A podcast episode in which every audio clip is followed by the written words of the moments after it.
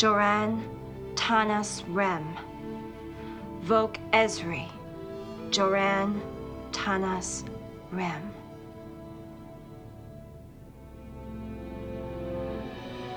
You won't regret this, Ezri. I promise. Joran, the forgotten host, the outcast. The murderer. I'm sure you never thought that little character trait would prove useful. Seems so strange separating you from the others. Seeing you standing there. But I'm not really standing here, am I? It's all in your mind. At least now I know you're listening to me. I've been ignored for far too long. Curzon and Jadzia didn't quite know what to do with me. They buried your memories as deep within them as possible. That was a mistake. I have so much to offer. We'll see about that. Now, let's get to work. We have a killer to catch. Where should we begin? I want to know how he thinks. Then we'll start with his choice of weapons. We already know how he modified the TR 116. But you haven't held it in your hands, have you? You haven't looked through its tracking display, picked a target, felt the power as you lock its sensors on your unsuspecting prey. If you want to catch a killer, Ezri, you have to learn to think like one. Hello, and welcome to Snap Trek, the podcast which compares two episodes of the galaxy's favorite science fiction franchise, Star Trek. I'm one of your hosts, Ross Webster, and I'm joined by Jen Tift. Hello, Jen. Hey, Ross. It's great to talk to you. How you doing? I'm doing fine. This is uh, a good one. This is a good category, and uh, you picked it, and uh, yeah. uh, it's nice to come to one from just somebody else's mind. yeah, I'm excited for this one. I I enjoy these episodes are a little bit under the radar, and I, I kind of enjoy both of them. So should be fun. Oh, good. hey, Some kind of game? I've never seen that one before. How do you play? During each Snap Trek, we compare the episodes using a variety of categories where we select a line, or alien, or scene, or prop which we think is excellent, and we award a point to the answer which we think is the best. Aggressive. Adversarial. Competition for fun. Snap Trek is a competition, but it's played just for fun. There are no prizes or trophies. The real aim is to have a great conversation about Star Trek and perhaps think about the episodes in a new way. We would love to hear from you. You can get in touch with us on Twitter at SnapTrek. You can send us your ideas for episode comparisons and any categories we could use. And of course, send us your Star Trek lyrical recaps or any Star Trek poetry, haiku, limericks, rhymes, or verse. We love to hear them. You can get in touch with me, Ross Taborg at STRTRK1701, and Jen. And you can get in touch with me on Twitter. I'm at edecworks. Spoiler warning as we record, Lower Decks has just been released in the UK, so we could potentially discuss any episode of Star Trek up to the finale of Lower Decks. And of course, Discovery Season 3, which finished a couple of weeks ago. Yeah, there are different endpoints depending on which country you're in. Yes, that is weird actually thinking about That's that. so weird and upsetting. I'm so happy for uh, all all of our friends in the rest of the world, and including including the UK, I know. uh, that they finally finally get Lower Decks, which is my favorite of the new Trek. I watched honestly. episodes one and two this week, uh, this weekend. I'm going to be watching Okay. more as the week goes on, but it is really funny and it is really good, and it is. It's bizarrely Star Trek: The Next Generation, isn't it? It's just Yes. weirdly like, oh yeah, it's just another episode of that, and it's Yep. It's exactly what you want it to be. So I've I've really enjoyed that, and it's very it is very funny, Yeah. um, and the characters are just really really wonderful. Every Oh. single one of them is great. Yeah, I'm in love with the characters. In, in just one season, I I I love them all. you know, just like I do characters we've known for seven seasons. I thought that I did a really good job with that. the the bit that's really stuck with me is when Rutherford's trying to move between different departments And every Yeah. time he seems nervous and he has to tell everyone, but everyone's just so supportive. And I'm like, yes, that's what it's That's like so on Star Trek. Star Trek. Everyone is just really behind you and they're giving it all you've got and they're going for it in a big way. I really like that. Oh yeah, your request is approved. Yeah. whatever he says. the screen goes a little bit dark for a second. Brilliant. We'd love to see you try new things. It's great. Gotta be, gotta be true to yourself. It's wonderful. It's so funny. So Star Trek. I really like that. Okay. Let's get down to it. Let's get down to it. It was more Yeah. somber, more somber Snap Trek than we used oh to. Oh yeah. Jeez. Okay. In this Snap Trek, we will compare two season seven episodes which see our counselors psychically commune with cold blooded killers as they attempt to solve a complex murder mystery before they themselves succumb to the urge to kill. Woo! I was lucky enough to watch Deep Space Nine, Series 7, Episode 13, Field of Fire. And Jen? And uh, there are two of those, and the other one, the one that I was lucky enough to watch, is TNG season seven, episode eighteen, "Eye of the Beholder." and this is just bizarre because you we we had Field of Fire linked with a different episode, um, and then you came back and said no, we should link it with this, and I was like, okay, Yeah. let's do it, and it was so good, really, really worked. yeah, Um, upon re- rewatch, I was like, "Oh, this is definitely a Eye Yeah. of the Beholder comparison." And Eye of the Beholder is just an episode that I really, it, it's a personal uh, guilty pleasure of mine. I know it's not everyone's favorite, but I love it. So I was excited to get that in an episode here. and, and the idea of Eye of the Beholder that so much happens in a small space of time. That Yeah. could that could pair with other episodes as well, like Oh um, that Hoshi episode, which is in the transporter, for example. yeah, yeah. you know th- things like that uh, but it's just weird all the stuff i just said about the similarities between the episodes like wow that is the same okay Commander, I would like to remind you about my poetry reading this afternoon. I wouldn't miss it for the world. I can't wait to see what he's come up with. as ever we begin with a lyrical recap of the episode under discussion jen could you give us your lyrical recap for eye of the beholder okay. All right. I did something a little bit different for this one. Go on then. Um, because that I mean there is this is like a serious episode because I you know there's murder and domestic violence really you know and and suicide um you know to do a lyrical recap about about this episode you know would be a little bit of a challenge um in that respect so i decided to focus on the part of eye of the beholder that's a little bit more um a little bit a little bit less uh, serious which Okay. is uh Worf and Troi. Do we Worf have a couple name for them? We need a couple name for them. I couldn't think of one. I Uh, tried to mush their names together and didn't work. Trough? Trough. Trough. That's way better than anything I was working on. I'm going with that trough. That's what they deserve too. Like it's kind of like a man. you know? um, I like that. Yeah. We'll go with that. Oh, and I re- No. I I love this because season seven they did hit they hinted at this little relationship all the way Yeah. through, and even in even in uh, all good things they actually are sort of dating. Yeah, yeah, they have a little hashtag you know, or yeah, trough. Love it. Yeah, and and like I, like I am well, I am totally an Imzadi stan. Like that's that's my couple. Like I am I am And the everything the but universe I agrees with you. The universe. agrees. yeah, of, yeah, that's the end game. But I kind of, I, you know, it, not every relationship has to be Imzadi. You know, it doesn't have to be this grand thing. And yeah, why not throw Worf and Troi together? I'm, I'm, I'm for every pairing. You know, have some fun. and you know, so it is what it is. Um, so at the end of this episode, um, Troi is is a little bit uh does a, a little bit is, is a little bit um oh, what's the word she like like, like she, she's a little bit coy coy that's the word I'm All right, I like yeah it. Cool, Troi. So, yeah, yeah, she's a little bit of coy Troi. you, know, you can't resist any opportunity. All right, I love that about you. All right, so, so but yeah, so so Troi Troi's being coy, Troi coy.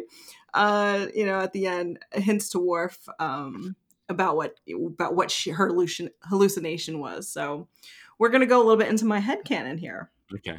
for this I'm here for this, lyrical recap. So my uh, my headcanon for this is that eventually, like once they're actually you know dating, um, Troi tells him the whole story about what she saw in her hallucination. And because he's a Worf, he gets a little grumpy about it that she killed him, you know, because he would, because you know Worf, he's just a grump, he's a big grump, so he gets a little grumpy about it.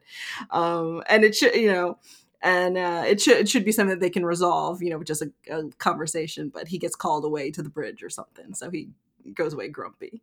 So in my head canon, uh, uh, Troi sends him flowers Okay. because that's totally something that Troi would do is send a man flowers. That seems like a go-to move for Troi in my head. So she sends him a nice, you know, maybe you know Klingon and Betazoid flowers. Maybe maybe Keiko help uh, helps her, you know, pick a pick a Yes. bouquet.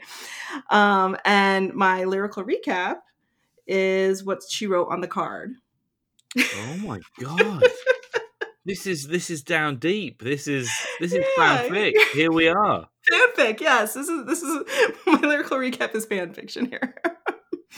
Okay, so this is just a little quick. This is just what she wrote on on the card here to you know make Worf feel better for being grumpy about being killed. okay, it says, Worf. It's true that my mind cast you in a role that left you dead, but that's beside the point, my dear. Think of this instead: that my mind was called upon to find a passion to relate to, and when it chose who should receive my love, my love, it turned to you. XOXO Deanna. That's very good. That's great. that was excellent. That oh, I love the preamble. I love the I love the poem. It's great. That's so perfect. Thank you. Um, Appreciate it. I, I like the way you focus on a very a very niche bit of the episode as well. yeah. But, but actually, because it, it sort of hints at it, but then it does get bigger and bigger as the episode goes on, doesn't it? Yeah, it really does yeah. grow that part of the episode. And I mean, it is part of you know we they we actually don't get too much of of Troi and Worf that actually happened in real time. you know, because a lot of it is is is his alternate universes Realities, and yeah. parallels, and and here here her hallucination. And I would behold her, and you know, we basically just get to see them have have uh, a date. And uh, all good things, you know, is really the extent of it. Um, so you know, you kind of have to, you know, deal with what you get and try to expand on it if you like it, or ignore it if that's a combo you're not if interested their in. relationship is is explored in any novels or anything. That might be interesting. Oh, that's a good question. I wonder about that. That's funny. Yeah, it seems it seems a non-matching, but you know, hey, why not? Go Yeah, for I it. don't know. They, they, you're right. They've both got to think. You know, they're, they're young, they're free, they're single. They've got time to, Right, to check this stuff out. Why not? Get it.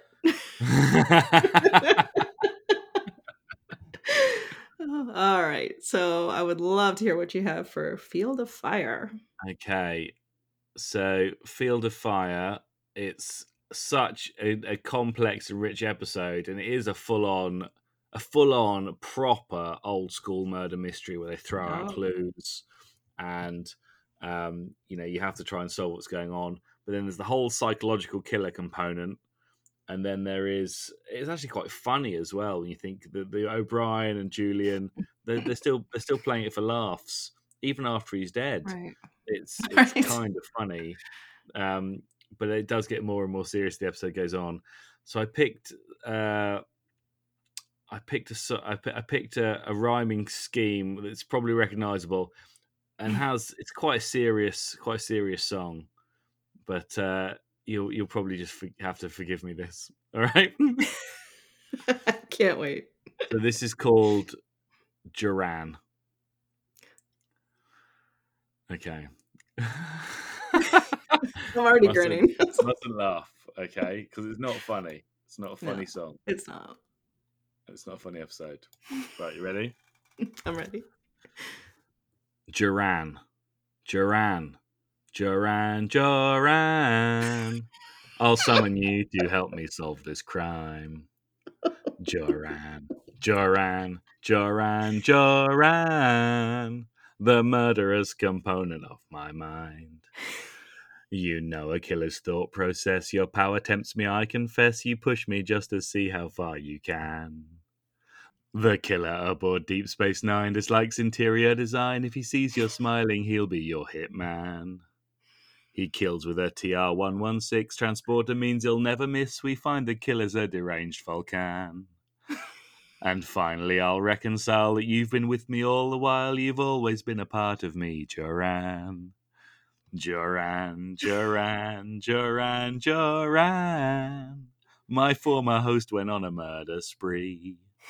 Joran, Joran, Joran, Joran. The killer's caught, now returning to me. Wow. you have outdone yourself. oh my god. Oh, that was really funny, really good. And That- and you know, and it does hit like cuz cuz eh, oh gosh, is it like the end there about her like accepting Joran as a part of her Yes. the way like Jadzia didn't, and that's so interesting for her character for this episode and for her character. Yeah, arc, because so- that that was a hard that's a hard thing to do, and that's something that her Jadzia and Curzon never never even try to do. Yeah. But So- as, as soon as as soon as there's something she thinks Joran could help with, she's thinking about him and sort of recognizing that he could be of some use. But we'll talk about all of this, I'm sure. So yeah, so so putting that into song form was was an excellent choice, and especially in Jolene song Uh, parody. I spent a long time working on that. Oh, amazing, right. really good. let's let's get to this. Um, Oh, I'm loving the uh, categories as well. We sort of erred on a murder, murder mystery, uh, serial killer TV show sort of theme, which I quite yeah, we enjoy. went we went full in on that here. so did these episodes. Okay, would you like to pick the first round? All right. Uh yeah, so let's start off since we are going for that that t- uh, TV murder theme. Let's start off with SVU, our special victims unit and talk about our victims. Oh, this and this is this is the hardest part, I think. Yeah.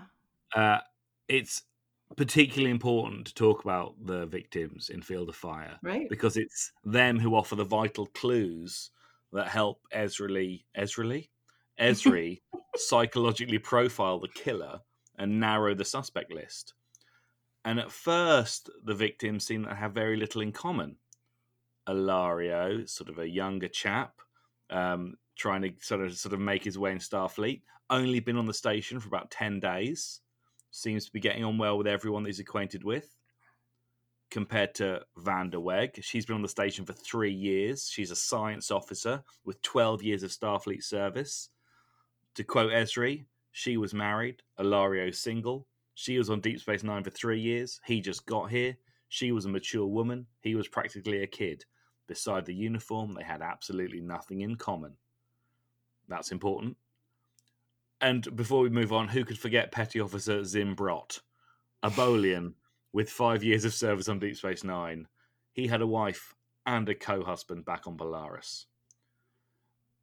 But of course, they all did have one thing in common. Besides being Starfleet officers, they all had pictures of themselves smiling displayed prominently in their quarters. I thought it was nice that we got to spend a little time with Ilario before he was murdered. And he had the whole cold open where he was drinking and celebrating his victories with uh, O'Brien, Bashir, Nerys, and Dax, and had a lot had a lot of Saurian brandy to drink, and then got a little flirty with Ezri she dropped him off at home. Uh, but he was a nice guy, and everyone liked him. And he didn't get to go to the holodeck with O'Brien and Bashir because you know they needed their special time too. But of all the victims, he was the one we actually spent a little bit of time with. Ilario, Hector Ilario, he was our special victim. I crush so hard on Ilario. I think he's so great. And they make me so sad that he died. We only know him for a cold open. You know. Oh, and a And yet- horrible, horrible uh, vision that Ezri has later on. Oh yeah, that's right. Yeah, that actor did a really good job with Mhm. that, especially since it, it was so different from um from the you know the, from the character when we saw him alive. Yes. You know, because he's because he's so great. He's so chill. He's funny. You know, he's he's sweet and uh, like he's just awesome. Like I would love to hang out with him. He's so great, and it's so sad that that he. You know, it's sad that it would be sad that it's sad that they all got murdered, but but they really made made me want to see him more, see more of him, and then they murdered him ten minutes after Ezri left his No, that was really savage. Oh. Because with Deep Space Nine, you think you introduce the character, you might be finding out this character's life story, you know, in ongoing episodes and series. right, right. They Oh, introduced someone and then murdered him coldly ten minutes later. It's like, wow. That's a TV show, isn't it? That's what they do in murder mystery TV shows. they made you a murder mystery. Uh, that is a special victim. They're all special victims. They were. And they were. And in Eye of the Beholder, we actually have three victims as well. The two we know least about are the original victims of the of the actual murder. Um, and they they that was William Hodge and Marla Finn. hmm And we don't know anything about them other than they were having an affair. Uh, and Walter Pierce, the murderer, uh, found out about it. And that's all we know about them.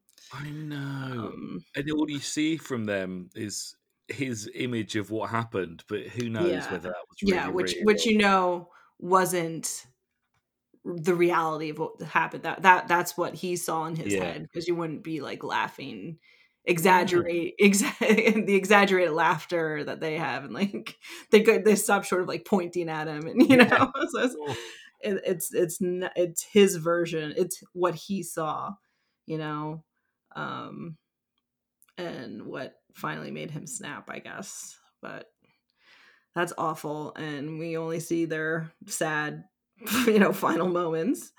Um, and we don't know anything else about them except they worked at Utopia Planitia, building the Enterprise. That's pretty cool job. And yeah, cool job. you know, um, and who knows? Like, yeah, uh, we, we don't even know. We don't know the whole backstory either of of like how deep in a relationship was Marla Finn with with Walter Pierce. You know, it could it even- could have been absolutely could have been- nothing. It, it could Yeah, have been could- absolutely no relationship. right. We don't know. I mean, it could have been in his head because he's you know he's obviously not He's slightly unhinged. Yeah, so who knew? So we don't even know. you know, they could have not even been laughing. I mean, I don't think they were laughing at him. Maybe, maybe you know, maybe one of them like you know smirked, and he saw that as you know A slight.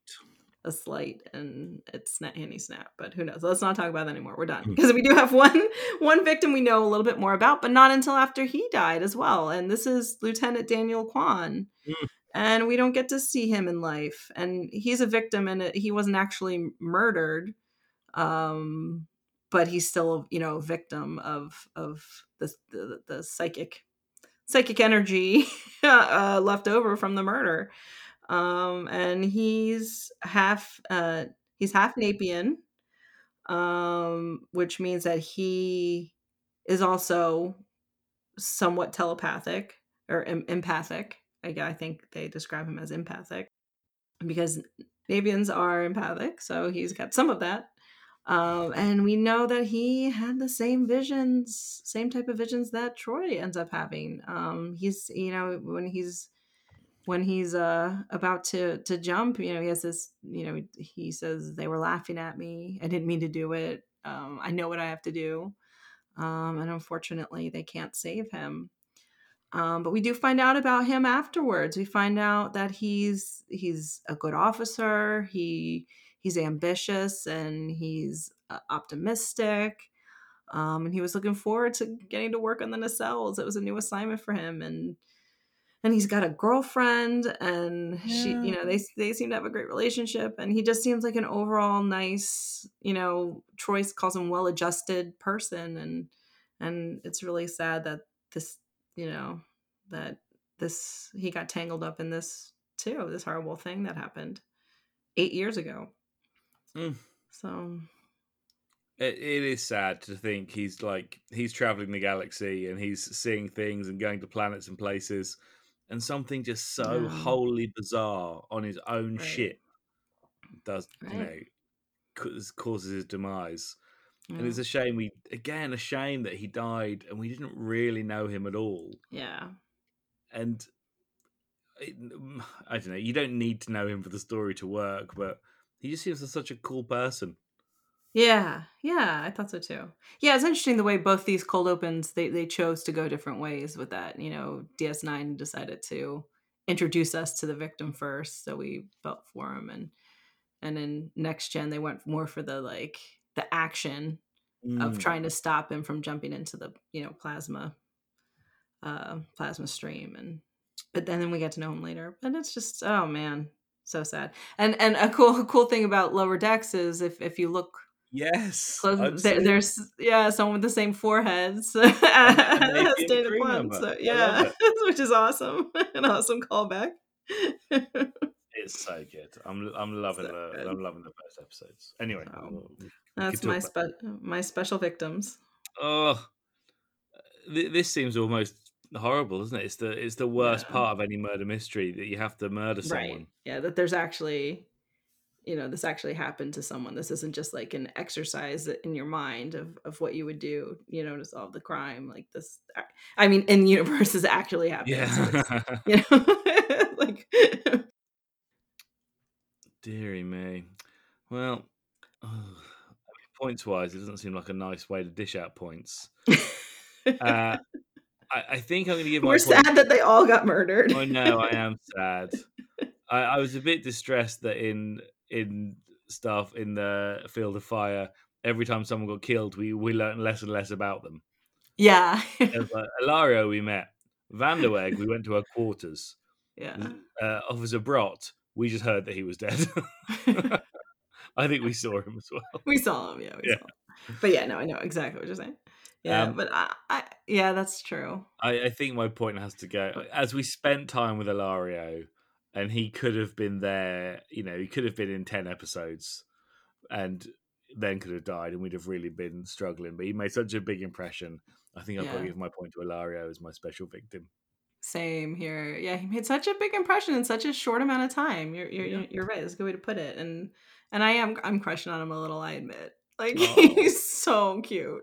like I, I really think eh, yeah. I like He's I'm really a little, little bit crushed on. Well, I mean, I know, but I was like twenty two. I was like, God, I'd never. I was never that confident. Twenty two.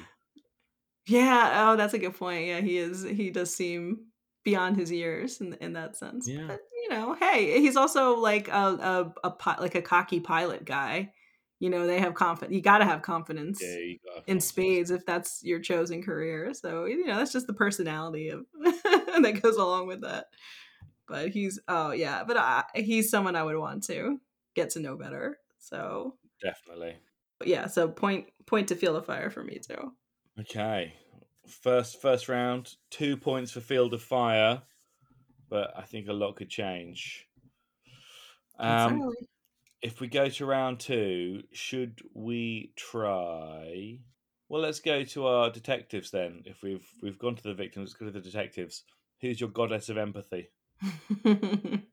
I love that they gave these episodes to Troi and Ezri. Like Yes. that's that's so cool. Instead of it instead of it being a like a police matter. know? um which is cool. And and here this is this is Troi this is a really good moment for Troi. uh, I'm A good, really good episode for Troi. Like before, before and even during her vision. I mean, she does a lot of good detectiving during her Mm. vision too. You know, she goes through his, his quarters. Everything looks fine through his logs. uh, You know, she does a lot of traditional police, uh, a lot of traditional, you know, police work in, in, in the sense of of things that he's written and and witness interviews and things like that. Um, and just really, really wants to know why this happened. I mean, we'll talk about this. uh, We'll talk about this a little later, but um, I, I I love that they went this route for a, a suicide for what they assumed was a suicide.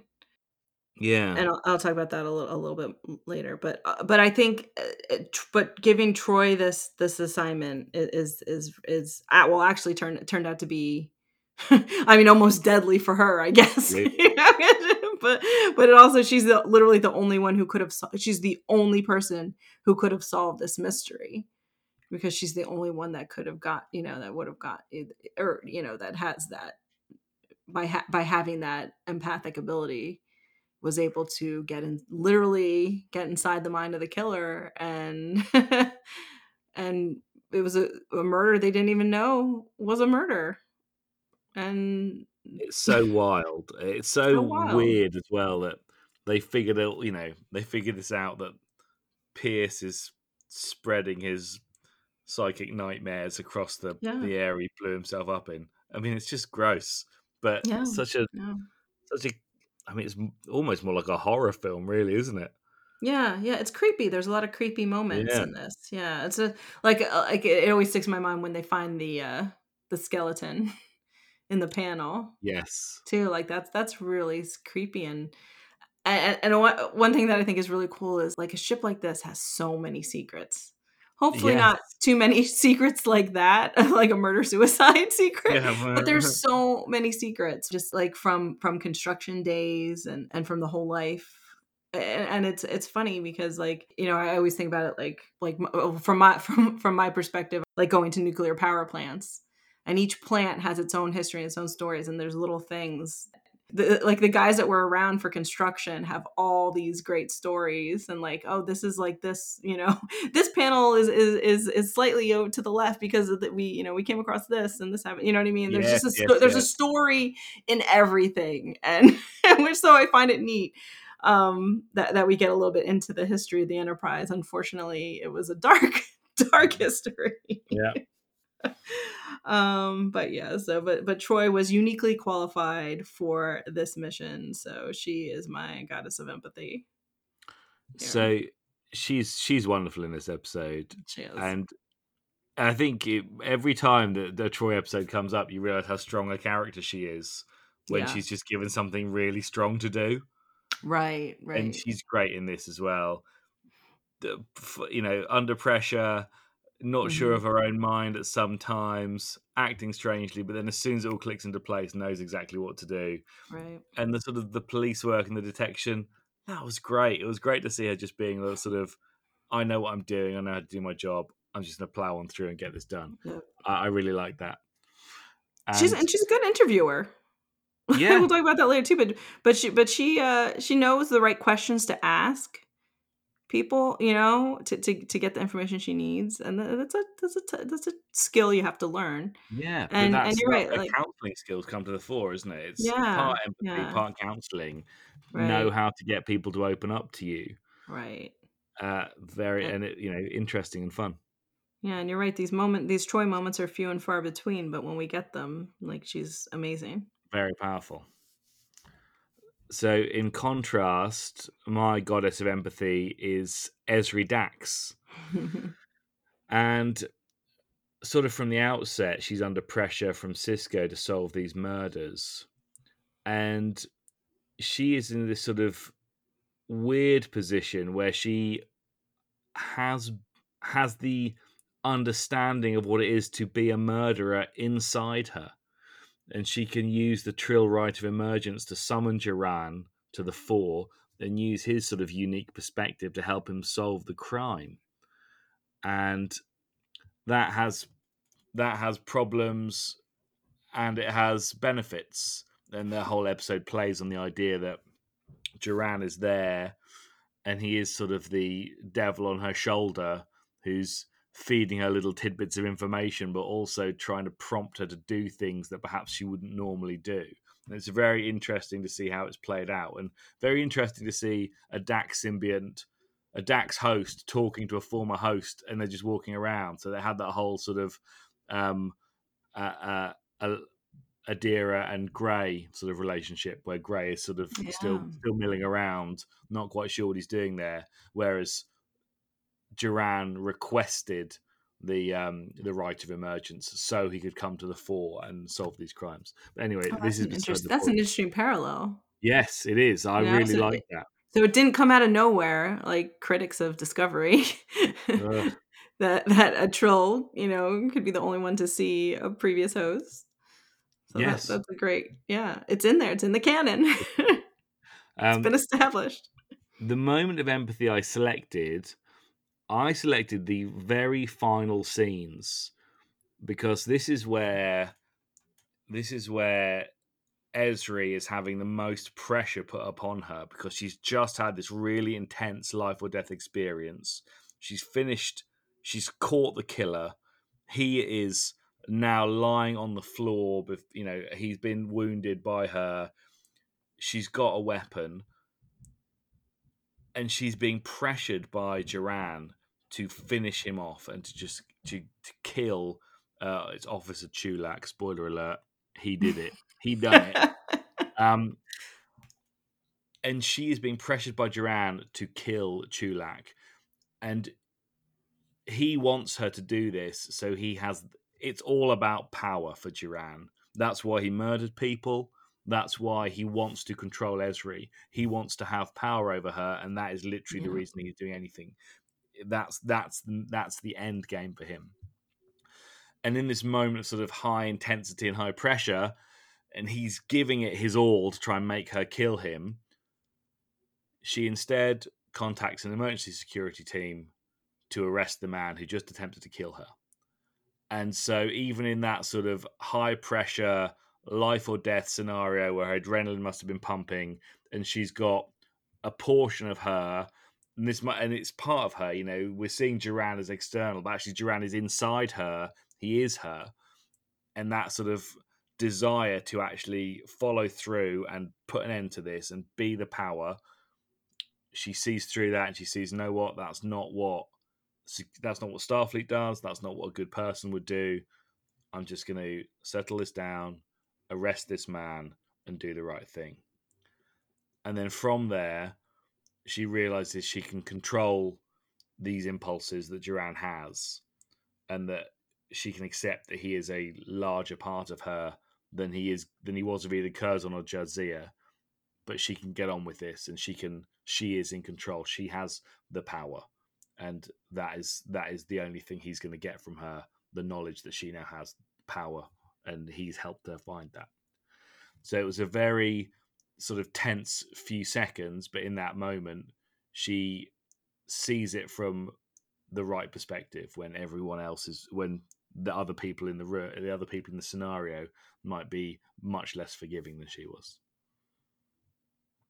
So, Ezri Dax, my goddess of empathy. Yeah, Ezri. This this is a strong episode for Ezri too. and and I it, it's unreal to me that Ezri only had one season on Deep Space Nine based on like how fully developed she she is, you know.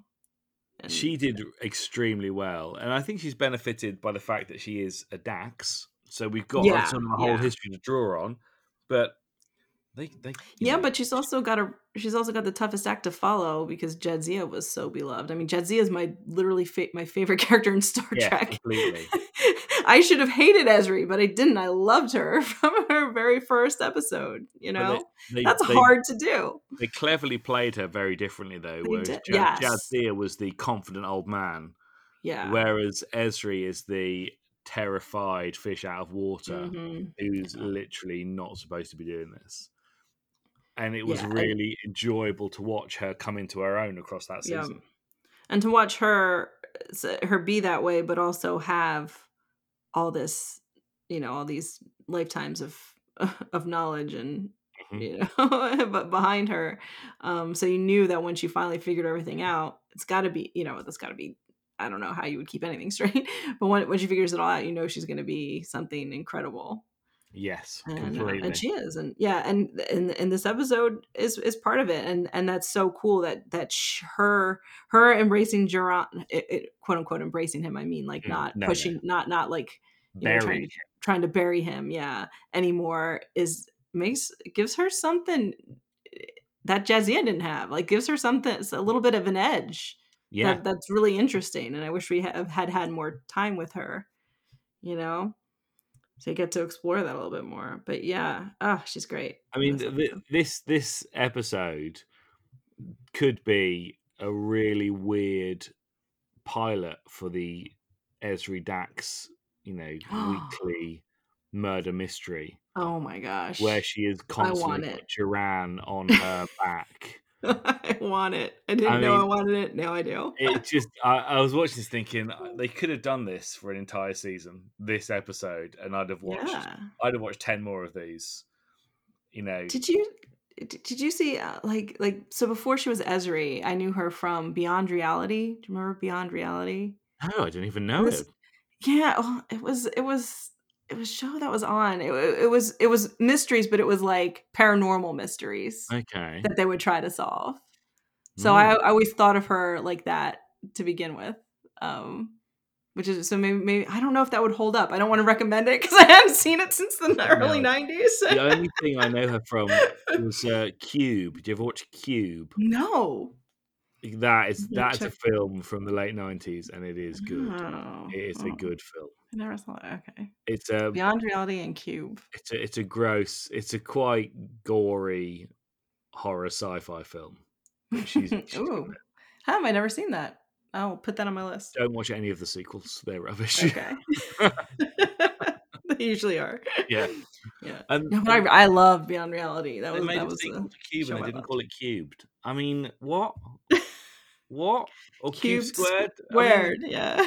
it doesn't matter. I mean, you know, I'm still angry about that 25 years later. I hear ya. It would be like yeah, sixth power. yeah, exactly. Anyway, it's a film I always enjoyed. All right. Well, I will add that to my list. Yeah, and, and maybe I'll try to check down Beyond Reality and see if it stands up because it probably doesn't. Like it's probably like in my head, it's like one of those cheesy syndicated shows where it's just like a different paranormal mystery and like wacky stuff happens. you know, that doesn't make sense. I, I'm totally down for those shows. Which I love, definitely you watch know? those shows. I, I'm there. yeah. Maybe I'll see if that's streaming anywhere. Right. Check it out. Beyond reality. but she's great. She's she's great. Yeah, right. All right. Well, points wise, my point is going to Ezri here because I mean Troi, Troi, ah, Troi Troi's amazing in this episode, and she did a, she handled everything. She handled everything really well. But Ezri, but what puts Ezri over the top is just the fact that she was willing to perform the rite of emergence to talk to Joran to solve this. Like that is the bravest thing that I can imagine. I don't know if I would have been able to do that. I think it was it's it was almost pushed upon her because Joran was appearing to her before Yeah. she did the rite of emergence. So Yeah, she may have felt this still. this is how I'm going to have to deal with him. I, he obviously has been true. awakened, or he's this thought process has been awakened in me because of the scenario that's happening around me. Mhm. And if I don't deal with this, I'm never going to be able to overcome it, or I'm never going to be able to get a handle on it. But yeah, she did it. know, you're right because even even when she when they first find Ilario and and Julian's like, oh, I can't imagine, you know, how anyone would would kill someone and and Ezri's you just like staring out space. She's like, I can, Mm. and it's coming up in me, right? You know, th- those memories are yeah. you can't suppress those memories. You know, when it's right in front of you, like when a dead body is right in front of you like that. And oh my gosh, yeah, I guess you got to do something, right? You got to. That's well, that's a brave thing, confronting it head on instead of trying to Absolutely. I and I really liked it. I, I'm also going to give it to Ezri Dax because Yeah. I thought this was her sort of power episode, really. Yeah. Um, of all of you know, of all of the season, this is this is hers. This is her episode, Mhm. and it was great. Uh, Absolutely. Agreed. Yeah, so- she's she's such a badass. She's a badass character. Like th- She this is is. her like badass moment. You know, like she's not this. She's not just like, oh, I don't what. do- I don't know what to do. There's keep all my memory straight. You know, she, she they could have easily made her just like a joke for the whole season yes, they could of have. that. You know, but they that would have been a real Oh letdown. my if they god! Yeah. Oh, because these Deep Space Nine doesn't roll that way. Um, oh, I love it. okay, All right. after two categories, Field of Fire has four points, and Eye of the Beholder yet to get off the floor. Oof. Okay. Let's see what we can do about that. what are we doing for category three? okay. Uh, for category three, let's go to our uh, modus operandi. Ooh, I love it. I love it. So in A Field of Fire, the killer has a unique and highly sci-fi MO. The victims are assassinated using a little known and never produced Federation weapon called the TR 116, which is a rifle designed to fire chemically propelled tritanium bullets um, for use in environments where energy weapons would not function. And it was never produced because the Federation instead decided to focus on quote regenerative regenerative phasers. However, Starfleet officers still have access to the replicator patterns, and that's one method they managed to narrow down the field of suspects and the victims. So he's using a a projectile rifle in the era of phasers, and he seems to be firing from very close range However, he's using the rifle in conjunction with an exographic targeting sensor, which means he's able to scan through the bulkheads. He's essentially spying on people in the habitat ring until he selects a victim, always in Starfleet, always with some prominent image of positive emotion displayed in their quarters, which seems to be what triggers the actual murder. He then fires a bullet which is beamed using a micro transporter attached to the TR 116, which beams the, the bullet into the victim's quarters where it continues on its murderous trajectory, explaining why there are no powder marks on the bodies. Because even though it appears they've been shot from close range, he's actually on the other side of the station in another room and he has beamed a moving bullet into the quarters that is a sci-fi murder mystery. I was not disappointed by this. I was I was surprised they came up with the they figured this out very quickly. But I was so impressed by this as a as a way of you know committing a murder. I loved it. I love the fact that you had they had to piece it together bit by bit, and then they had this wonderful demonstration whereby they went full MythBusters. yeah, they did. hey, come in, wear the goggles, stand back. and I thought this, and I thought, hold on, O'Brien's just going to fire a bullet into the room they're standing in. like, is that wise? I mean, this could be very dangerous. Maybe they should be standing with him. what if he had the coordinates wrong? exactly. I mean, he didn't. You know, he's a professional, a professional who wants to blow up a giant purple melon, and it did, and it gloriously exploded absolutely everywhere. It was perfect. It was a weird looking melon too, which added to it the. Did not look like it was good to eat that Yeah. melon. Yeah. Looked like it was only good for blasting. Oh, I agree with you. What a cool way to serial kill, I guess. yeah, I mean, uh, you know, I, I don't want to get too excited about it. It is a, a way of killing someone. But yeah, it's, I mean, oh, there's so many there's so many questions with this too cuz like any anybody can replicate one of these um if they have access to the pattern. That's kind of like the, you know, 3D printed gun thing that Yeah, you know uh, that's again deep space 9 being relevant for, for what's going on yeah, um so that seems like a flaw but it's interesting that he, he's using an old school bullet but in a 24th century way with know, I many know. transporters and that the technology of him being able to just look anywhere seems like uh, like a um is is terrifying that that seems to me. I mean, this is a design flaw of officers will have officers will have weapons, access to weapons, all manner of weapons. You know, Yeah. They've all Yeah. got phasers. Worf's got blades. right. Them getting hold of projectile weaponry probably not that hard or that unusual really for any number of reasons. But having access to those exographic targeting sensors i bet that stuff is heavily restricted. It must be very hard to be like oh i need a i need a set of x-ray specs? What for? I'm just going to sit in my in my room and watch people everyone. watch no I'm a you- people you watcher. definitely can't do that that that No, take them off him. He's not allowed those. right yeah and, and it just seems like a security uh concern too like if, if anyone can do that you can look into any there's no classified No. you know, spaces or And how far does this go? This Can you look into passing ships? Can you see what's going on? What's the range yeah. of this thing? right right yeah so that's it it's it makes it even more scary because it's very it makes it more intimate that this guy can can just look into your quarters whenever he wants and Yeah. you know and and even just even just the the way he picked his victims is is is intimate too. It's the you know the pic the pictures of happiness. Oh that's terrifying. Like That that, like this, this is a really yeah this is it's a really um really well thought out um But I love like- that that was a clue in the episode. Like the pictures were there. I mean, Yeah, Ilario yeah. talks about the picture at length. right right And if they hadn't pieced it together for you, perhaps you could have pieced this together. yeah oh i love that there's a there, and that's the I same love as the picture. I love when murder mysteries do that. I love it when they Me make you think and make you work. That's a good point. Yeah, I love that too. Yeah, yeah, everything about it, and and like Ezri looked badass with that little scope on her. Yeah, that, that's that's a good looking little thing, isn't it? But the it- design of it itself was was really cool.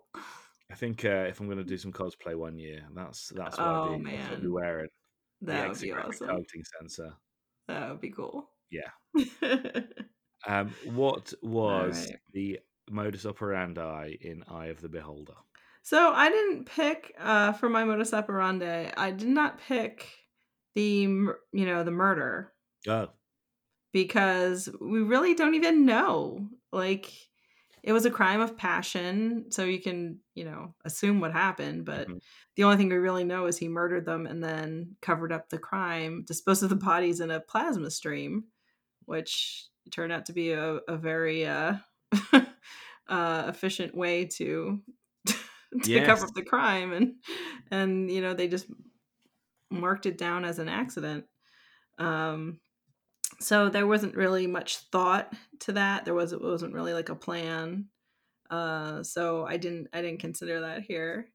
Um but i did but the modus operandi for um for actually solving the crime Mm, okay. um, is what I alluded to earlier uh, with with with the way they they methodically investigated what they thought was was a suicide. Yeah. Um, Picard Picard says, you know, I've had to you know notify you know parents of, of a lot of deaths, but never of a suicide.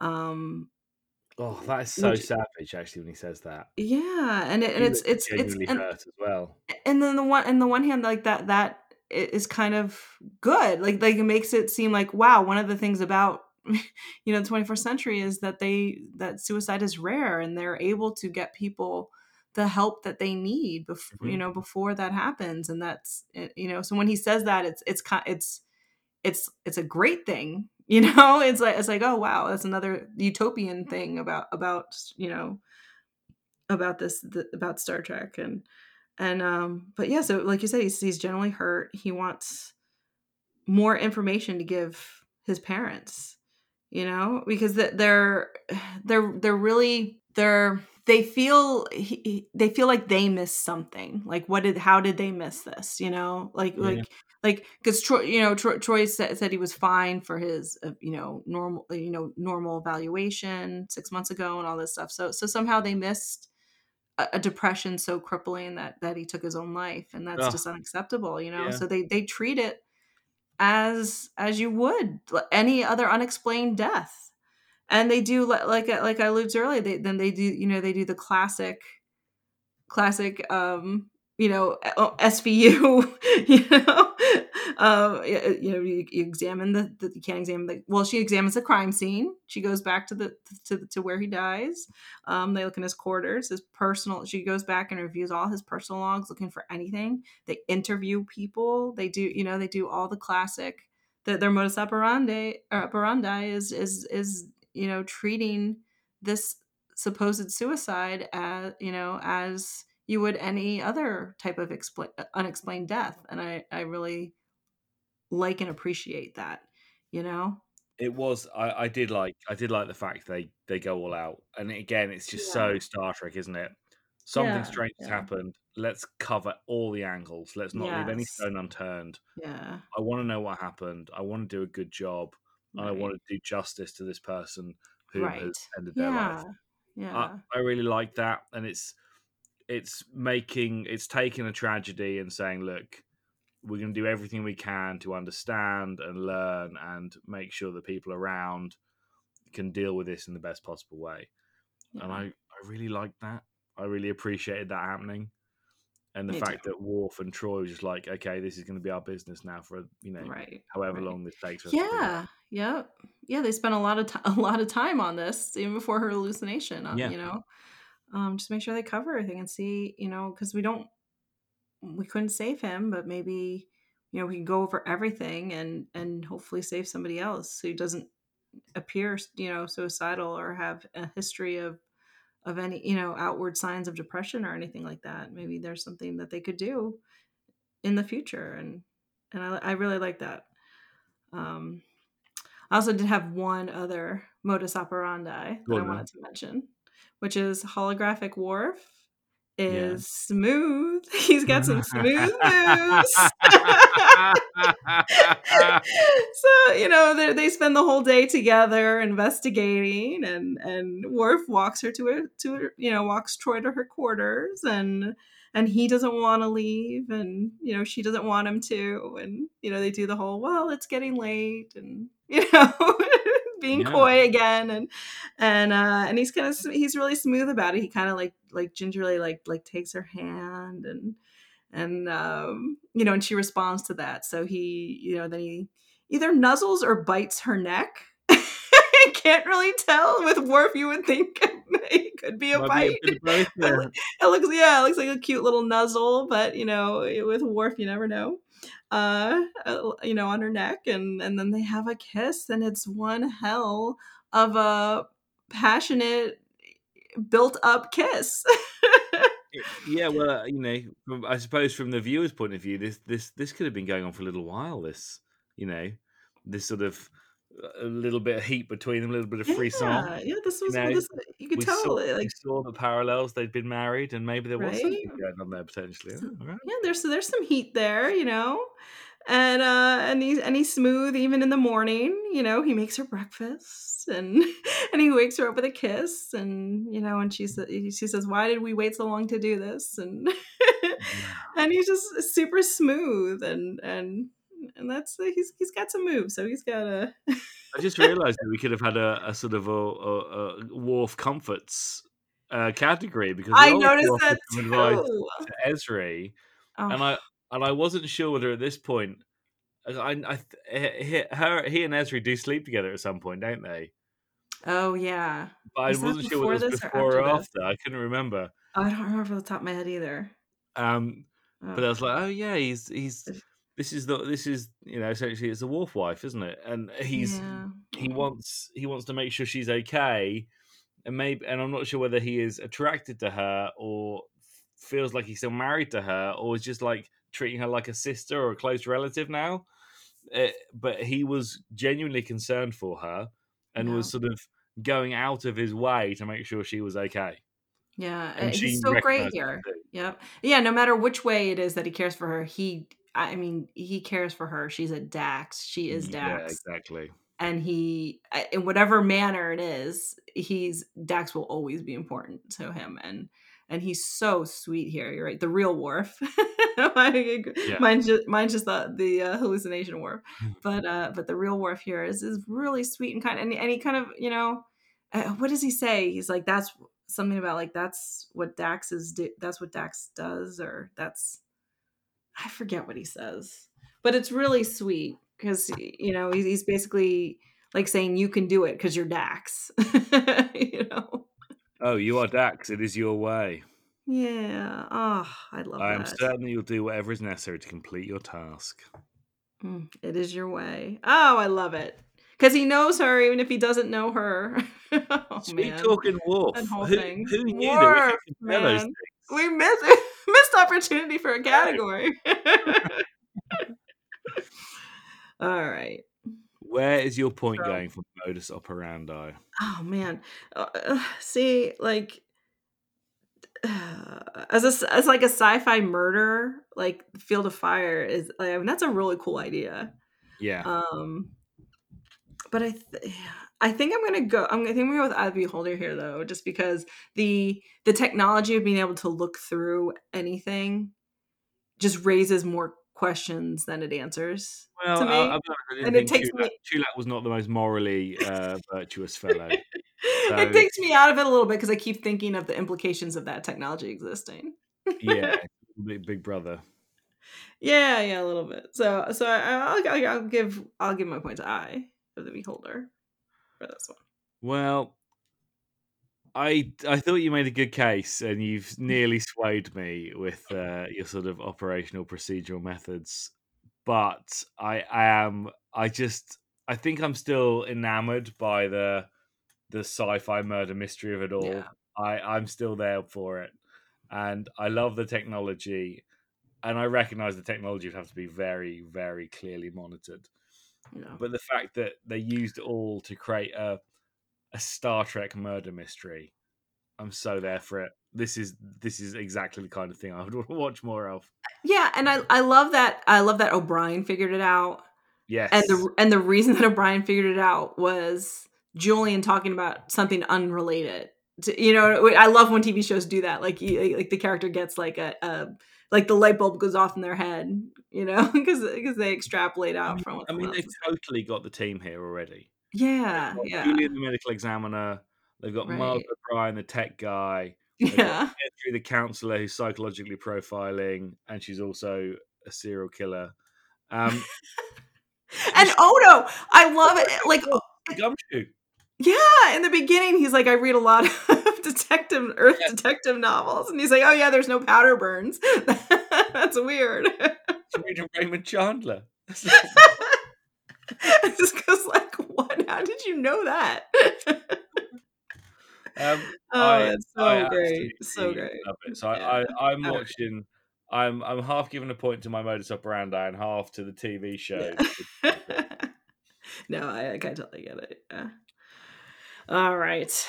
After three rounds, so Eye of the Beholder is off the ground with one point, and Field of Fire is raining bullets with Oh, uh, with five points. Oh, Phew, it is on fire. okay, so so where what's up for category four? I think for category four, we should stay with the the police procedural and look for our star witness. Mm, okay. I can almost hear the the Law and Order da dun.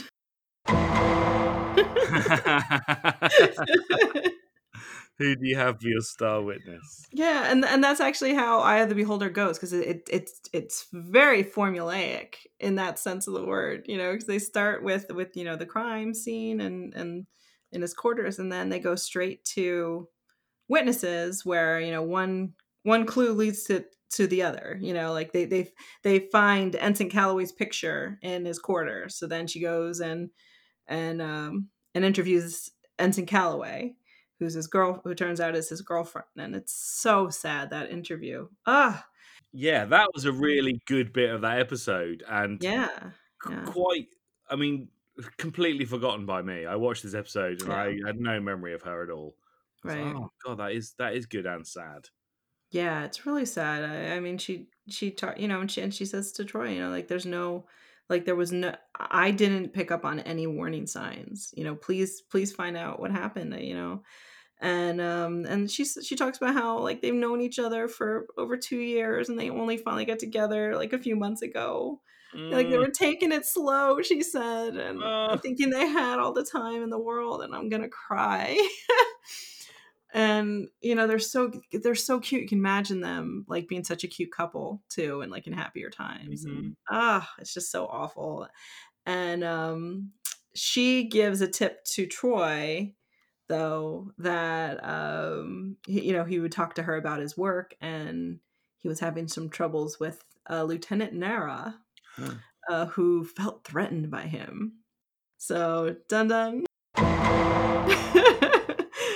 and that leads to who's my pick for for star witness because she's just great, uh, Lieutenant Nara, who works in the nacelle control room, um, which I love by the way. I am obsessed, obsessed with the design of the nacelle control room. It's, it's just it's such a perfect little Yeah. it's not it's such a perfect little aux control room design like that's that's it's r- pretty realistic um well, I like realistic i mean I, I, want to go and look at the, the floor plans. I'm sure I've got some. I'm uh, sure I've got some somewhere. yeah yeah i'll have to look too but um but it, it's it's fascinating but so she works there uh, and she's she's i think she's you know she's been obviously been there this was a new assignment for lieutenant kwan um and uh you know she said she doesn't think she missed any any warning signs you know either says but but she, tell, she talks about like oh yeah he was about how he was ambitious you know and they kind of butted she, she doesn't say it but uh, how they butted heads but with you know with him having all kinds of ideas and she's like well but what you kind of get the impression that like once she like um shot him down with with all his ideas that, that they got along better. Like she's just that kind of person. So she seems really shady i guess and i appreciate that because it's, it's a wonderful red herring because Absolutely. I, I, I, I still, I've seen Eye of the Beholder maybe a million, two million times, and I still think maybe she had something to do with it. Every time I see her, she's got a really cool alien design too. Like I, lo- I like her, her prosthetics are very cool. I love the Um, fact they went all out with the prosthetics. They, yeah, yeah, that was an interesting. I was glad that she wasn't just like a, another human crew member. Um, add a little bit to it, but yeah, she, she's super shady, man. but you can tell that's just how she is. You know, obviously she had nothing to do with this. she had, yeah, she had nothing to do with it. Yeah. I liked her. I mean, I didn't, I didn't like her. She Yeah. was a bit, a bit snippy and a bit snooty. But I, I liked the fact they used her to add like an extra dimension to the mystery. Yeah, Like, yeah, the- and you say a red herring, but right, you know, you got drawn in like, oh, maybe there was something going on. Here. right. Maybe she did have it in for him, but is that is that enough Yeah. to murder someone? And how does she even do it? But and the fact that she She's got the plasma controls right there at her Yeah. fingertips. She's got the mean. What is it? The means or we just Yeah. and the means and the motive. yes, yes, and the uh, and the opportunity. right. Did she and she the and she looks so alien, and they really did a good job making her look quite alien, and sort of that does sort of distance you, doesn't it, from Yeah. Oh, yeah, from a a good point. person. But Yeah. she at the end, she was just somebody who was doing a job. She was a bit snippy, but I, I did like her. And you think again, Yeah. I could have seen a bit more of her if she come back another Yeah. episode. Yeah. Right. I'd have liked to have seen her do something else. yeah. Um, for my star witness, we don't really have any witnesses as such in Field of Fire. Ooh. All the murders are really carried out in isolation, even without the presence of the murderer. Um, which is a key point. clue to his MO. The only person who ever actually sees the killer in action is Ezri herself. Yeah. Just prior to the final conflict, she's playing Chu'lak at his own game and she's using the targeting sensors to scan his quarters, see what he's up to, because she's just sitting in the lift and Joran has convinced her that it must be this guy. And she sees him sitting at a computer researching her. And there's like Yeah. a big da da. That's terrifying. Yeah. And he's like looking at her, and then you realize, sugar. I was going to swear then. Good grief. he, it is him. Uh, he then calmly strides into the next room and picks up his own rifle and begins scouring the station for Ezri. And we get this really nail biting scene where Chu'lak is searching for her and they catch each other in their sights briefly on the other side of the Yes. station through the bulkheads with their transport uh, pistols. But of course, Ezri's got the drop on him and she hits him in the shoulder while a bullet for her materializes in her quarters and propels out through a bulkhead. And there's a very satisfying hiss of atmosphere, which is a testament to her vision as it even managed to ruffle Joran's imaginary hair. Brilliant. So I, I would say eh, the only person who actually witnesses the crime is Ezri. So I've put her forward as my star witness, but she's also, you know, the chief investigator and uh, a person grappling with her own sense of power and murder. Um, so Ezri is my star witness, such Yeah, such whole- as such as I have one. That whole scene is really suspenseful. And you're It right, is. that, that hiss is so, so satisfying. Yeah, it's really good, and that's so unnecessary as well because it just hit the wall. Yeah, yeah. ricocheted, and we wouldn't have thought about it. Yeah. But they gave it a hiss of atmosphere. It's like, I oh, love that. out the love that. station. Yeah. But um but yeah, it's it's it's, cre- it's legitimately creepy when she sees that he's uh looking at her service record. Yeah. Like that's scary. And then it's it's kind of funny when you see him getting out the rifle, you, you half expect it to not be a rifle, like, oh, maybe she's just being paranoid. And that you know, like and, Yeah, and he's pulling out like a violin Yeah. or something. And then it's obviously a rifle. it's like, oh of course. Joran was right. It is him. And um And I, I love it because that sort of yellowy tint that the targeting sensors have.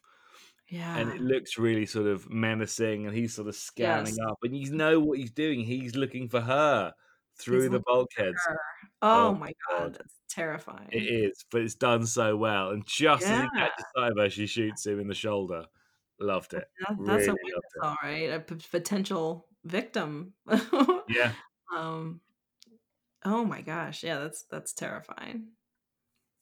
Yeah, that's a good. That's a good pick. I like that. That's a good one. Good going.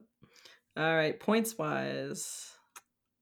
I think for Star Witness, I think I, I don't I don't truly count Ezri as a witness. I think this, this is her as this is her you know finale against the killer, but she's not witnessing it. She's participating in it. She's witnessing the potential of the next crime. She is. though. She is.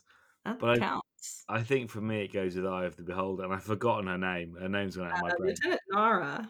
Lieutenant Nara. It's got to be her. She she gets the point for me. I really liked her. She was a witness. They questioned her. She threw open some other questions, but eventually they excluded her. She's a she's a classic witness. Classic, yeah. Yeah. That's why I like it. Yeah, I'm gonna give her my point too. It's just classic, and and she's funny. I love that there's this whole crew that works in the nacelle aux, you know, the aux control room in the nacelle room, and and uh and she's an al- this alien that just works there, and you know, and she's a little little snide and and fun and it's it's it's and and it's, it's just a testament to that actress too that i legit still wonder whether or not she has something to do with it every time i see that scene no no no that's that's not what happens so she's great so i'll give her a point too. okay, it's good. I, I I'm glad that she got a point. Yeah I like yeah. it. Okay, so after four rounds, we're evening up a little bit. Hmm. Field of Fire five, Eye of the Beholder three. all right So this is it, the final round. this is it all right for the final round we're going to my mind to your mind Oof, that's a Hmm. good one. mental moments Or- just jam packed throughout I know it really is. so much of this. Um, more appropriately, my mind is your mind, or my mind Ooh, forms your mind. Well, either way, right. minds are entwined. The the murders stir up Ezri's semi-repressed memories of Joran, and she quickly realizes she can use his psychopathic predilection to catch the killer. And Joran and Ezri have this curious relationship. Ezri seems quite scared of him, but also realizes she has to assert control. Joran wants recognition and perhaps acceptance, you know, to be part of their sort of, you know, Dax the dax club Yeah. but he is willing to push this Club as far as it will go. And you know, maybe that would if you know, maybe that would wound him eventually if he actually got if he, if he actually got what he wanted and Ezri killed somebody, maybe she would end up repressing him again.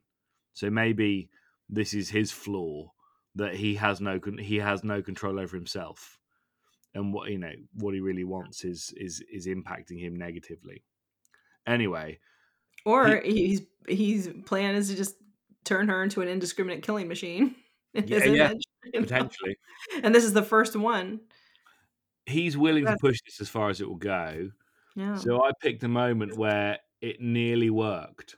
and it nearly worked at the end of the episode with with Chu'lak, but it also nearly worked during a kerfuffle in the bar, and Ezri is chatting away to Joran like he's right there in the room, which must you must get some funny looks from people walking around. Um, she's he's still trying to convince her that she needs to be in the mind of the killer. It's not enough to think about what they were doing. It's why are they doing it and how does it feel to do what they are doing so you can get an idea of, of perhaps how they're doing it, when they're doing it, and who's doing it. And Ezri knows that Joran is trying to goad her into killing someone. And then suddenly there's a commotion in the bar and a man's being chased. And someone's and Ezri saying, Oh, they found him. And the man runs down the stairs and Ezri stops him. And suddenly there's a knife and she picks it up. And Joran is literally shouting, Yes, yes, kill him, do it, do it. And Odo steps in and takes the knife away from her. And for a moment, Ezri was holding a knife to the man's throat, about to kill him. Um, what was the man's? Oh, Ensign Bertram. she was about to stab Ensign Bertram, Poor guy. And Poor she guy's was just like- into weapons. and she's justifying this to Odo by uh, to to Sisko later on by saying, "Well, yeah, but he was the murderer. He wasn't the murderer. He was just being chased by security." I did wonder why he was running from security. That that made me feel a bit weird. what what the hell is he running for? If he hasn't done yeah, anything, that's true. That's Oh, true. I saw that you've uh, replicated a potential murder weapon. Could we talk to you about that? And he goes there, he shows him his collection. He's like, Yeah, I've never fired it, but there it is. But instead, he's running off in the butt. Where do you think he was going to go? Yeah, that's a What- good point. What do you think he was going to do? So I'd I'd be following up Bertram. Odo should be making checking up on him. Yes. That sounds to me like a right oddball. He should he should he should have a, counselor, an appointment with a counselor, but maybe not Ezri. Absolutely. but this was the this what I thought was the closest point where Joran and Ezri nearly merged and like Yeah. and physically his will was being exerted because she seemed to get over it a lot easier with Chu'lak when she was genuinely tested by herself she did it but here it was Odo stopped her doing it and that's when I was like ooh maybe she's getting in too deep and she's not controlling Joran Joran is actually exerting control over her and you know my mind to your mind i'm actually you know i'm taking over i'm taking over your physical body by by whispering these little evil words in your ear Yeah. Oh man. Whew. yeah Heavy. it's pretty dark stuff it's dark stuff Dark stuff. Yeah. There's uh, dark stuff in Eye of the Beholder too. Yeah. in my mind to your mind here. But first, I'm gonna have a runner up that's a little bit of a lighter moment. And my mind to your mind, Riker and Worf's uh, little uh, conversation in Ten Forward. that is glorious that conversation that could be an entire b plot that that conversation Right. And you know that this is the real Worf and not the hallucination Worf because he is no longer smooth. he's, he's Worf trying to hint around to Riker. Um, Riker doesn't get it. Obviously, he doesn't know what he's talking about, and, and uh, you know, and and eventually he's like, he's like, he's like, you sound like a man who's asking his friend if you could start dating his sister, and and Worf gets all flustered and just says, "Never mind," and he, and he storms off, and that way he doesn't want to directly talk to him about about anything, and and he just shouldn't have to talk to Riker anyway. Which you know, the, the whole point is is a moot point anyway, because Riker shouldn't have anything to do with this. But uh, but Worf obviously thinks he should because that's how Worf is. that's how But is just such a funny. It's just a funny little scene, and he tries to get his mind with Riker's mind, and it, he's a little too subtle about it. and doesn't work. so I thought that was funny. Um, but of course, you know, this is the hallucination that Troi gets from the, you know, Geordi calls it a psychic photograph of being near where the the murder happened. Um, was Walter Pierce. His his grandmother was beta was betazoid too, and and so he left you know some kind of trace psychic energy. And and like you said, you talked about Ezri almost being possessed by Joran. And that's kind of what happens here to Troi too. It's you know, Troi Troi's not going to be Troi herself isn't going to have these feelings of jealousy of Worf talking to an ensign. You know, that's not troi No. You know, that's that's the mind of of Walter Pierce um taking over Deanna's mind. Um, and obviously she's not going to, if she was jealous, she wouldn't end up firing a phaser at Worf.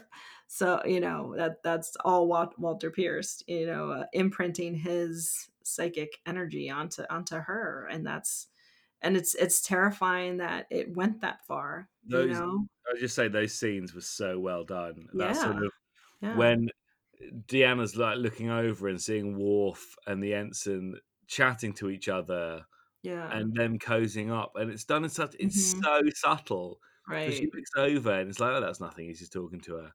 But it Yeah. is like, oh, but it's just, it's just there a beat too long. Like, what is that? Right, right. It's Yeah, done and- so well. And Crusher doesn't notice anything. In fact, you know, we're like only Deanna notices. And yeah, and, and it's the same thing too. Like maybe that's what he saw. You know, you could you could notice those things. They could be real, or he could be imagining them. Uh, you know, and um, and then at the same, and then at the end too, like before she phasers poor Worf, um, you know, they they laugh at her the same way that that you know as, the same as the laugh that we saw in the flashback yes, yes, yes. that Deanna um, witnessed. And Worf would never do that. No, No. that yeah, that's that yeah, no, yeah. Worf would never do any of that, No. laugh like that, and and Deanna, of course, would not ever fire a phaser at anybody like that. Um, so it, it's it's a little bit terrifying that it, you know it, it's it could lead that this that this psychic residue could lead to murder and in the real world lead to suicide. She she says at the end, you know, I, if you weren't there, Worf, I would have jumped, just like Kwan did. And eh, oh, it's just so sad for Kwan that that he couldn't be snapped out of it, you know. Yeah. But but I think just the shock of it being Worf, knowing that you know Worf would have been should have been dead, was enough to shake her out of it, you know. It So- was yeah. Uh, so much more happened in that in that sort of psychic connection. Yeah. And it was a bit more sort of ghostly, a bit more paranormally. hmm Yeah, yeah. And the- Surreal, very surreal. Yeah, and the whole what and Walter Pierce, Walter Pierce seemed like a really unpleasant character. Yeah. I was almost disappointed that he wasn't a real character on the ship. yeah, I thought so too. We could actually find and talk to and prosecute, or Yeah. you know, you know, follow and like figure out. But that when once it was revealed that he died as well, the mystery so the the mystery got even deeper and gave Mhm. again that sense of like, well, what the hell are we actually dealing with here? Then what you know, what is happening? Right. If there isn't a killer on board, well, who is doing this? Um, Right. But it was it's really it, it really treads a fine line between paranormal and science fiction, and it actually does it really well. hmm Uh, yeah, Yeah. so I, I really, I really enjoy that aspect of it. It's super creepily cut. I, I, I really, Yeah, I really got that really sort of. Yeah. It's just slightly off. Yeah. Yeah. and like that. I don't know who directed it, but they did a great job of that. Yeah. It's just like that. Yeah, I mean, it's it's you know, Deanna's not acting like Deanna, and it's it's ju- you're right. It's just like slightly off, and Just, just ever just so they- off. yeah, very creepy, very you know like noir, like pulpy, and it's really cool. Yeah. Okay, All right. where's my point going? I This think it's hard. it is hard. I'm weirdly leaning to Eye of the Beholder on this. Uh, because I think that I mean I, I just I just love the way I, I love the way it comes together, and it, it is it is creepy and it is weird, and you do sort of fall into that. Oh, I can see why. I can see why she's starting to crack. All Yeah. these little things are happening, and I can see why she's going to crack. And then it does suddenly. You're like, oh, actually, none of that was real, and it takes you out of it. But and then another mystery to carry on solving. But that bit where she's in she's in Pierce's mind and she's replaying a version of his life. That's really, really creepy and scary, and I really liked it. Yeah, because it's it's interesting that it's not just her being in his in his shoes and No. seeing the whole thing happen. It's it's extrapolating it to her life, Yes. which is creepier and more intimate. Uh huh. Um yeah, I'm gonna give my point to Eye of the Beholder just because the the my mind to your mind in Eye of the Beholder is is, is the mystery. Like that's the Yeah. answer to the mystery. That's that's the killer. Is this is this psychic? Well, uh, originally the murderer, you know, eight years ago, but the killer of Kwan was this this psychic photograph uh, that got to him and Deanna. So yeah, so I'm gonna give my point to Eye of the Beholder. Eye of the Beholder. Well, that that ties us up then. That's Oh five goodness. points each.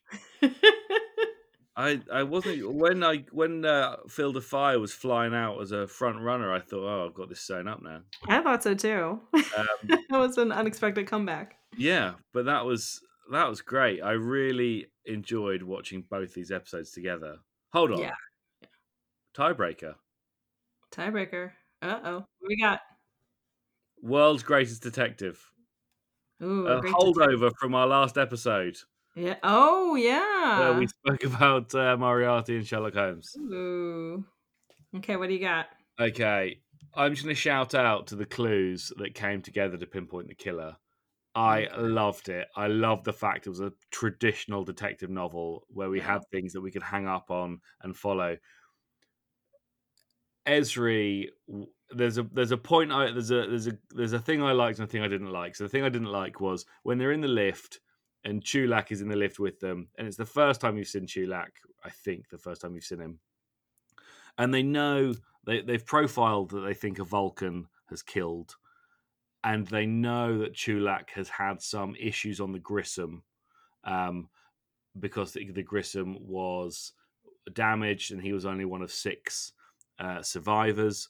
So they think he might have like some psychological issues following that survival, some survivor survivor guilt potentially. But when they're in the lift, Joran just decides by looking at Chu'lak that he definitely is the murderer. And then they go into their quarters and they use the exographic targeting sensor to, to spy on him and see what he's doing, which is probably morally wrong. So I wasn't a massive fan of just deciding based on the way a person looks that they must be the murderer and then going to spy on them for a little bit. Procedurally, I didn't like that. Uh, however, what I did like, world's greatest detective, it's Ezri who realizes that all the all the victims have got prominently displayed pictures of them smiling in their quarters. And that is such a clever clue and it's visual and we could have seen that as the audience, but Ezri figured it out and that tied everything up. Suddenly, we know why people are being murdered. And it doesn't make any sense, but at least we have got the the reason such as it is that the murderer has. So for me, she demonstrated excellent detection skills because she took a clue that we'd all seen and she pulled it into focus, and then we could use it to help us solve the murderer, to help us solve the murder and catch the killer. Solve the murderer, solve the murder, and catch the killer. Yeah, definitely. She uh she did a really good job of detection work with that. I would never have picked up on that. No. Such clever writing. And and don't forget to shout out to O'Brien too, who did the forensic work. Oh yeah, I mean he he's the one who actually modified the uh, TR one one six with a mini transporter. Yeah. And just like that was a thing you could just do. Like Yeah. He's like, oh, I'll just rig one up real quick. we'll we'll do a demonstration with this weird ass alien melon. Yeah, ridiculous. Yeah. Yeah. So, I mean, world's greatest detective, like, you know, Tro- Troi's our detective throughout this whole episode and and there aren't any any real good um aha moments like like within in Field of Fire and Ezri. Um but she she does she take I'll, I'll pick for her moment. Um she takes full advantage of the the first vision she sees, like the actual vision of the murder um and she, she you know she remembers things. She's like okay there's a toolbox that says utopia planitia. Um you know they go back later she's like i don't remember seeing this panel here. Was it always here? No no they added that two years ago. You know so she she she she she um made a point to remember details like that so she Mm. could you know uh, gather all the clues that she could from what she saw um you know and, and she then she has the idea she's like well I'm, i have the faces i don't have any names or any other context but i have the faces so i'm going to go cross check the references i mean cross check the uh the service records of people who worked at you know utopia planitia on the enterprise and and she finally you know stumbles that's when she stumbles across the names of the people involved you know not knowing who was who yet. She sees walter pierce uh, in a reflection and that you know and she finally figures out that like oh, oh he's because at first she, she she thinks well maybe i'm seeing things out of Yes. Lieutenant Kwan's eyes you know because you're still not sure you still think Kwan's involved at the initial incident um and then you know she she figures out how to eliminate that because he he didn't start at utopia at utopia planitia until um marla finn you know was killed until after uh, they were killed so she does. She, I mean, she does some actual. She takes the vision. detection, though, isn't it? When Yeah. she- So, so so she took she took the sci-fi clue she was given, which was this vision, and she used that to do some actual detective work, which was pretty fun to see. So Okay. Well, who's getting your um, you know, big hunting cap and curly pipe? well, if I have to give the uh, based on that, I would give my tiebreaker to um to Ezri. Even though I prefer Eye of the Beholder as an episode, um, I'll I'm definitely giving the tiebreaker in that category to Ezri because I think that that was that was pretty clever. That was something that's something too that I mean I would never have thought of that, but it's also I mean that's like particular to someone who I don't know maybe maybe, maybe like is in that line of work, you know, the count of counseling and and and that was pretty clever. So yeah, I'll give that I'm giving it to Ezri. How about you? I am also going to give it to Ezri. Yeah. I thought that was a, a piece of detective work. You know, really o- Odo level detection there. She did a great job. Uh, she did. it's a deerstalker cap. I couldn't remember what it was called. A deerstalker cap. Oh yes. I will plonk that deerstalker firmly on her head. well done, you are the well done, you. detective. Um, Oh, Trill. Home World Greatest Detective. Uh, I and I, I just liked it. I like. I, I thought both episodes were really good. They do have quite. They do have quite a different vibe. They do. the- yeah. similarities are are overwhelming in that they could be snaptracked very well together. Yeah. Um, yeah, and and they do and it is fun to watch them both. You know, just like I could I could watch like five episodes of SVU in a row and be totally Yeah. fine. Like I would watch Star Trek Murder Mystery, the murder Star Trek Murder Mystery Hour. I just I just want this now. I, I want to read right? Star Trek murder mysteries and, and get some sci-fi murders. No. Some sci-fi murders. That's what I want. That's the kind of person I am. I have a good uh, sci-fi murder. If you like sci-fi murders, um, did you ever read uh, Red Planet Blues by Robert J. Sawyer? No, I've not read a that. detective on Mars, and it, it's I would add that to your list if you like sci-fi murder. Right. Oh yes. Okay. I am. I'm. I'm definitely up for this. This is exactly the kind of thing I would read. Yeah, yeah. okay. Yes. Fine. That's I'm. So, I'm sold. Favorite. All right, okay. we did it. we snaptracked. We we were there in the mind of a killer. We caught another killer. So in your instance, it was the same killer. Um, and now we are of our own minds and planning out what to do next episode. Good. Now that we've finished with the old business, on to the new. Time to hand out next month's story assignments. Ritterhouse, we're waiting! Okay, friends and neighbors, let's see what Uncle Roy has for you today. And in the next episode of Snap Trek, we will compare a couple of episodes that see a couple of people stranded out in space, far away from their motherships, waiting on rescue, as we compare Voyager's Day of Honor with Enterprise's Shuttle Pod 1. Ooh, I love it. It's going to be a good one. uh, I, I I think this is this is right. This is ripe for snap tracking. Oh yeah, definitely. That'll be fun. Okay. Jen, is there anything you'd like to finish off with? Just want to say thank you everyone for listening. We really appreciate it. Thanks for spending time with us. We really do.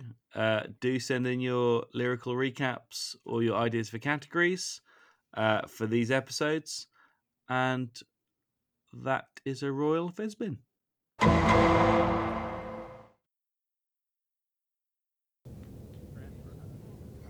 Lieutenant Corell seems to be enjoying your company. I'd like to think so. Are you involved with her? I'm not sure yet. Why, are you interested in her? No, no, no. But if I were, I would, of course, discuss the situation with you before proceeding further. I appreciate it, but that really wouldn't have been necessary. I mean, I would never want to come between you and someone you are involved with, or had ever been involved with. Is there someone in particular that you're talking about? No. Is there someone in particular you would rather I not be involved with? Mr. Worf, you sound like a man who's asking his friend if he can start dating his sister. No, no, I, I was merely. Never mind. Excuse me, sir.